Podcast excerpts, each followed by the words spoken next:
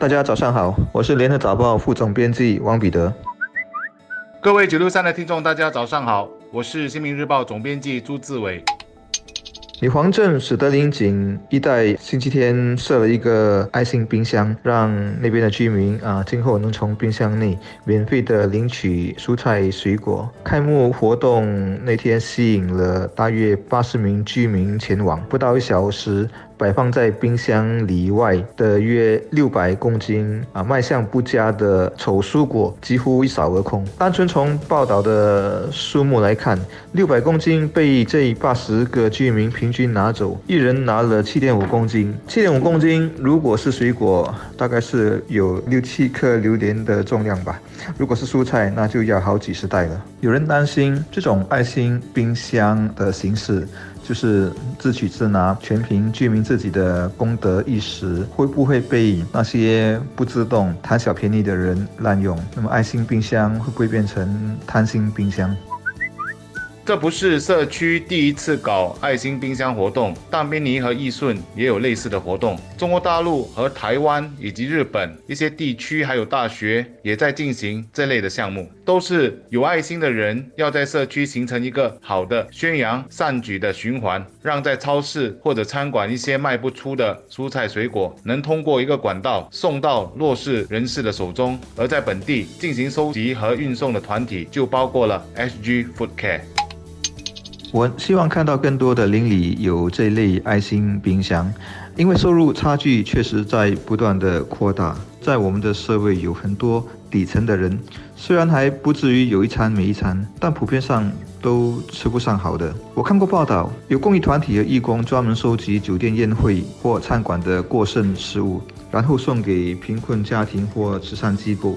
他们解释说，之所以这么做，是因为看到在租赁主屋有很多的家庭经常吃快熟面，不然就是开沙丁鱼罐头，然后配白饭。因为这些低收入家庭所收到的捐献很多就是这类的食品。总之，在我们的社会，也有人吃的很单调、很节约，也谈不上营养和健康。他们是很需要帮助的。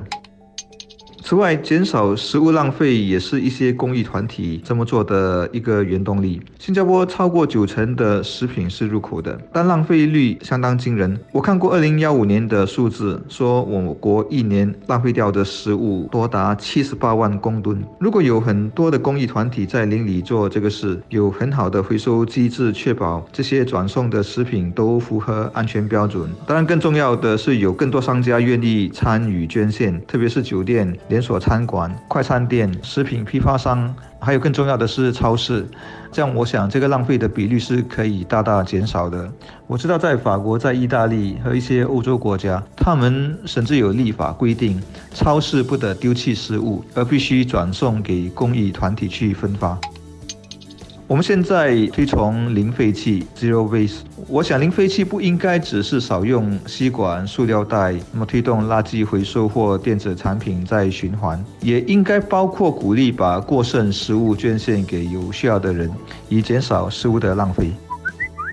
这些原本开始风风光光、看似借富济穷的活动，其实也存在了一个人性根本的问题，那就是触碰到人的欲念的底线。要说一个关键句子的话，那就是这样的善举，其实也在考验一个人的良心。因为我们永远无法估计会不会有人滥用了这样的善举，让自己其实不是在拿所需要的，而是尽量将最大量的免费东西都占为己有，想的是自己的方便和需求，而没有考虑到后来者。所以，我们都可以看到一些相关的报道，指这些送出去的蔬菜水果都只能让少数人享用，后来者都会拿不到东西而怨声载道。当然，这里也牵涉到一个很实在的问题：排队排在最前面领取免费东西的人，是不是真的就是最需要的人？而真正需要的人，会不会因为各种原因，比如说不想下楼，又或者不想和别人一起挤着去拿东西，最后却分不到一杯羹？我想多一些邻里有这样的冰箱是好的，一来可以减少浪费，二来可以让我们的低收入家庭的餐桌能够稍微的丰盛一点，啊，所以是一举多得的。当然，关键是说居民们不可以太贪心，不可以有一种以为是免费的就不拿白不拿的那种心态。我想大家如果能够自律，多一点为他人着想的话，这样的啊爱心冰箱的计划才能够维持的长久，才能够让更多。的人受益。最美好的情况当然是每个人都循规蹈矩，而且根据自己的需要拿免费的资助，不必争先恐后，大家欢欢喜喜各取所需。这其实让我想起了一个寓言故事。有一个人问智者：“你吃饱了没有？”智者笑着说：“足了，足了。”那个人就奇怪的问：“您为什么不是像一般人所说的饱了，而是说足了？”智者就哈哈笑地说：“因为饱了和足了境界有所不同啊！饱了是吃了再吃，直到撑不下去为止；足了才是刚刚好啊！”我个人的看法是，爱心冰箱是一个应该在不同社区推广的活动，因为它真正能够帮到需要帮助的人。但我们同时也要积极灌输个人方便、大家也方便的观念。一个优雅、爱心处处的社会，需要大家一起共同建立。